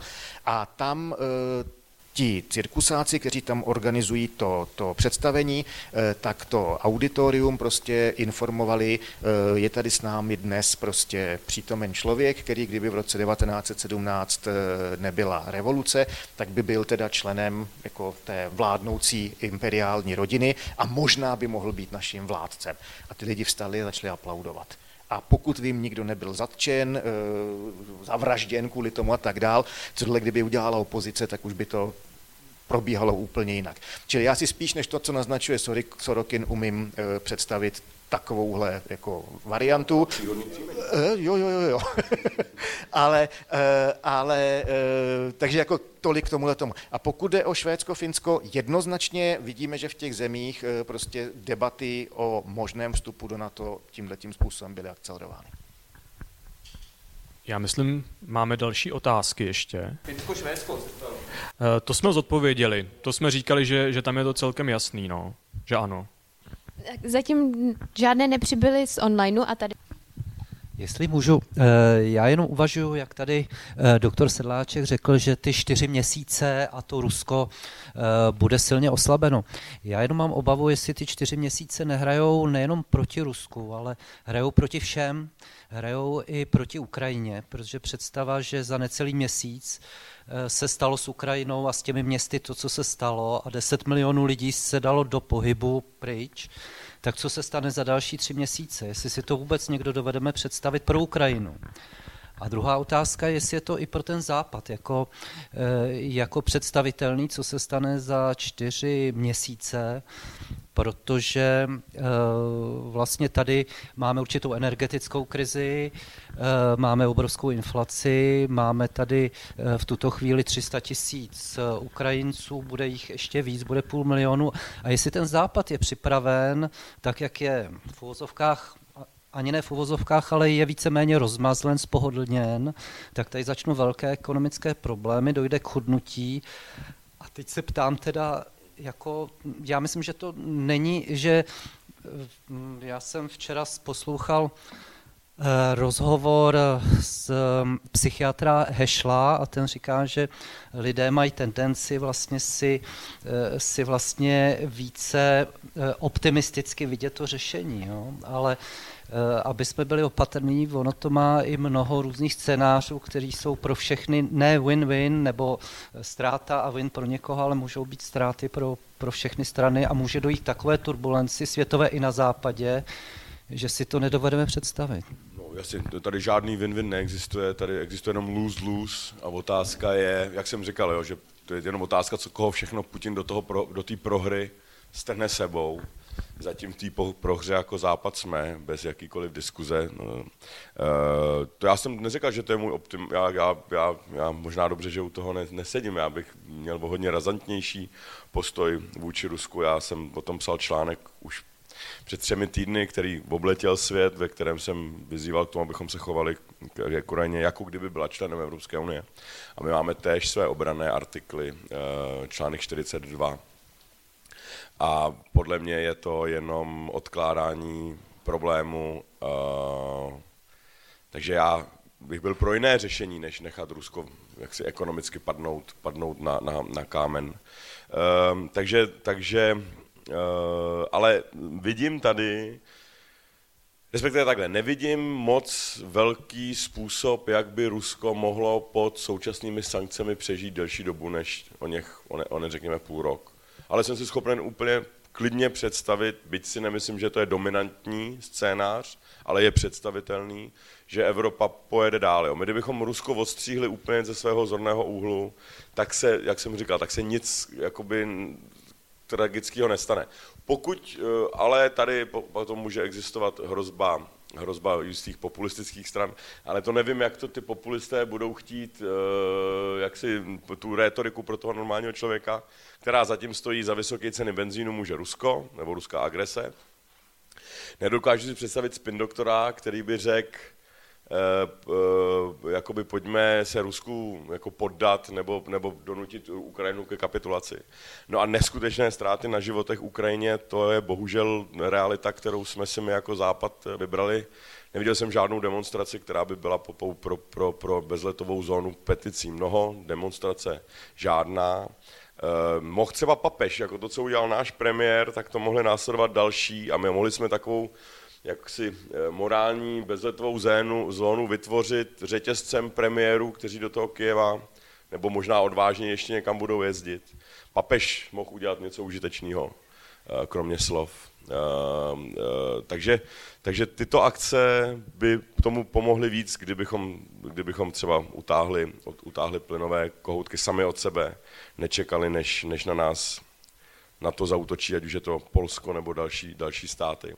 Takže tuto variantu já považuji v současném marazmu za maličkou naději jakoby toho endgame pro nás, že Rusko imploduje ekonomicky zevnitř s mnohem vyšší pravděpodobností, a to bych dokonce možná řekl, že s násobně vyšší pravděpodobností, než že by implodoval Západ. Jo. Západ může implodovat, jak jsme viděli v roce 2008, zcela nečekaně, politické názory se můžou též velice jednoduše zhoupnout, jak jsme viděli konec konců v roce 2015 s běženeckou vlnou, kdy Evropané též byli na začátku velice jaksi pro migrační, jak si všichni vzpomínají na tu fotku toho malého chlapečka, který utonul na té pláži. A pak se najednou něco stalo v Kolíně, já jsem do té já jsem to, asi týden jsem to analyzoval, co tak strašného se stalo na ten nový rok v Kolíně, že, že to zvrdlo náladu všech Evropanů s odpuštěním. Nikdo nebyl zabit, nikdo nebyl znásilněn, nikdo nebyl ani, ani zmlácen, žádné video, jo, prostě jestli tam někdo někomu šáhnul nazad, teď to trošku přeháním. Ale bylo to, bylo to event na úrovni této, této, této a přesto to vlastně během noci zvrátilo evropský přístup k, k běžencům. Takže něco podobného se pochopitelně může stát, konec konců už to tak trošku vidíte i u některých lidí, uh, u nás, uh, no, Klaus a další, jako opravdu schopnost se těch lidí projevit naprosto invalidním způsobem i v očividně jednoduché situaci je téměř jaksi obdivuhodná. Ale už ten začal strošit do, že oni všichni ty běženci taky nebudou hodní lidi a tak dále, a tak dále a že nám, že nám za chvíli dojde, dojde s nima nálada a trpělivost a pak se toho chytnou populisti. Ale nevím, nedokážu si představit, jo, předtím to bylo zlá Evropská unie, zlej Brusel, takže, ty, takže ať si ty běžence nechají. Teď si nedokážu představit, jak by se to jakoby národovecky zvrtlo v neboj vůči vůči agresivnímu státu, ale já nejsem politolog, možná v tomhle tom mám chybou, slabou fantazii. Takže ta, ta, ta strategie toho ekonomického vyčerpání, což je možná to, co teď jako Západ hraje, nevím, je extrémně morálně neobhajitelná, co se týče ztrát lidských životů na Ukrajině. A ještě teda k tomu jsem chtěl říct, že, že jako nechápu, ať se na to koukám, jak se na to koukám, tak pomoc Ukrajině přece není útok na Rusko. Jo, to, že se nad Ukrajinou vyhlásí bezletová zóna, neznamená nic jiného, než že suverénní stát nás požádal, aby nad jeho územím byla zřízena bezletová zóna pro všechny. Nikdo nechce útočit na Rusko, nikdo nechce vylašovat bezletovou zónu nad Ruskem nebo, nebo na jeho území. A nevím, proč jsme začali letový prostor nad Ukrajinou brát, jako kdyby to byl ruský vzduchový prostor, vzdušný prostor, kde si Rusko rozhoduje, kdo tam bude nebo nebude lítat. To je, to je podle mě velká chyba západu, a, ale nejsem, nejsem generál ani politik, tak nemůžu zodpovědět tu otázku tak, jak bych chtěl. Z ekonomického hlediska jsem tím chtěl ukázat, že je možný v dnešní době vyhrát válku a skolabovat režim, kor ruský, možná není jiná ekonomika, která by byla tak jednoduše skolabovatelná jako ta ruská, teď mě napadá. E, protože je to opravdu stupidní ekonomika, jo. to opravdu, jako to, je, to, to, to, to, to svět dlouho neviděl. E, Dobře, můžu vám do toho, pardon, skočit? Ano. Máme posledních pár minut. Já bych ještě, byl tam jeden dotaz, který bych dal panu Karmazinovi jako úplně poslední a všechny ostatní už asi nestihneme. Pane doktore, Uh, myslíte si, že tam nějakou roli hraje ten Tajván? Je Čína ochotná říct, prostě pomůžeme vám proti Rusku, když vy nám necháte volné ruce udělat něco s Tajvanem a poprosil bych během pár minut a tím to zakončíme. Uh, jo, tak uh, díky, díky za tu otázku, na kterou jsme zapomněli předtím. Jenom k té bezletové zóně, jako já vím, že strašně, Já jsem tušil, že asi se budeš tomu chtít vyjádřit. No, jasně, ale já si myslím, že ta bezletová zóna je opravdu jako strašně riskantní krok, jo vzhledem k tomu, že to prostě směřuje k takové té all-out war jo, pro toho Putina a směrem, směrem k tomu, že to samozřejmě jako směřuje k nějaké té potenciální eskalaci jakoby toho konfliktu někam dál, jo, což, což prostě ta etika není jenom etika prostě principů, ale je i etika následků jo, a je samozřejmě, jakoby ta situace není dobrá jako z žádného pohledu a je to prostě těžké řešení, ale myslím, že ta bezletová zóna prostě má jako opravdu výrazný rizika, a, nebo aspoň jako za mě. Tajvan. Tajvan. Eh, já si myslím, že není žádná jako přímá linka, která jako vede mezi touhletou situací a, a Tajvanem. Jo. Uh, jako nedokážu si představit jako tu dohodu úplně explicitně, nevím, jako jak by Rusko vlastně mělo pomáhat. Rusům by to bylo jedno, jako, jako do nějaký míry je, to, míry je to vlastně jako jednotý Číně, že jo? Jako, co se děje na té Ukrajině, jenom ji prostě znervozňuje to, že to má jako globální implikace. Uh, No, uh, takže jako by s tím Tajvanem já bych byl jako strašně opatrný, ale přece jenom, jo. Jako je tady jedna věc, kterou já jako úplně nemůžu dokázat, ale, nebo dokazuje se metodologicky strašně těžko, ale jako myslím, že v té historické paměti Číny, která je prostě fixovaná, jak jsem, nebo podle mýho názoru a nejenom mýho názoru, právě na ty, na ty historické útrapy a ty příkoří a to století ponížení a těch jako útrap, tak je tam vlastně takový ten historický precedent, kdy, kdy i ta Čína měla tu zkušenost s Japonskem, které v těch 20. 30. letech vlastně expandovalo do východní Asie a bralo si vlastně z té Číny jako různé věci. Jo. Vytvořilo, vytvořilo prostě jako ten loutkový stát, jako manžuský nebo manžuko stát a jako další. A vlastně tohle, a ta odpověď té mezinárodní společnosti tenkrát byla, nebo společnosti národů konkrétně byla, tak vlastně jako my to trochu víme a tím to skončilo. Jo. Takže já si myslím, že nějaká ta, jako ten historický obraz toho, že když ta mezinárodní společnost vlastně jako je oslabená, nebo nebo prostě nějak jako je neaktivní, tak že jsou prostě v těch čínských vzpomínkách tady tyhle ty situace, kdy uh, vlastně jako je možný si ty území vzít. Jo. Ale jako je to fakt taková jako spekulace. Já si myslím, že to pro tu Čínu jako ten historický obraz toto je důležitý, ale říkám, metodologicky dokazovat je to těžký a ještě těžší je vlastně jako nějak argumentovat, jak moc velkou jako rozhodovací roli by to hrálo jako v té čínské zahraniční politice. Řekněme, kdyby teda Putinovi se podařila ta operace během opravdu jako těch, já nevím, týdne nebo deseti dnů a podařilo se mu nějak jakoby získat, okupovat Ukrajinu nebo něco, něco takového, tak eh, je pořád jako strašně těžký si jako představit, jako co by to znamenalo v nějakém tom rozhodovacím, jako nějakým kauzálním rozhodovacím myšlenkovým rámci jako toho čínského režimu. To je prostě fakt už jako jako, jako těžká spekulace. No. Dobře, já vám moc děkuji. Já bych to tady tímhle ukončil. My tam ještě několik dotazů máme, ale už na ně nemáme vůbec čas. Takže se omlouvám těm, jejichž dotazy jsme nezodpověděli. Ano, omlouvám se těm, jejichž dotazy jsme nezodpověděli. Já bych chtěl poděkovat vám, pane Sedáčku, pane doktore Rvancové, pane doktore Karmazíne, že jste přišli. Chtěl bych poděkovat vám, že jste přišli, že jste měli spoustu dotazů a že jste vážili cestu a věřím, že se vám ta diskuze líbila, protože mě ano. Tak jo, děkuji.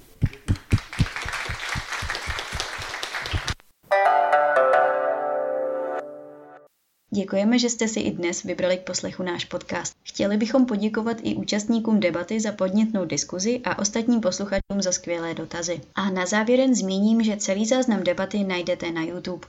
Pro dnešní díl je to vše a my se na vás budeme těšit opět za měsíc. Krásný den a naslyšenou.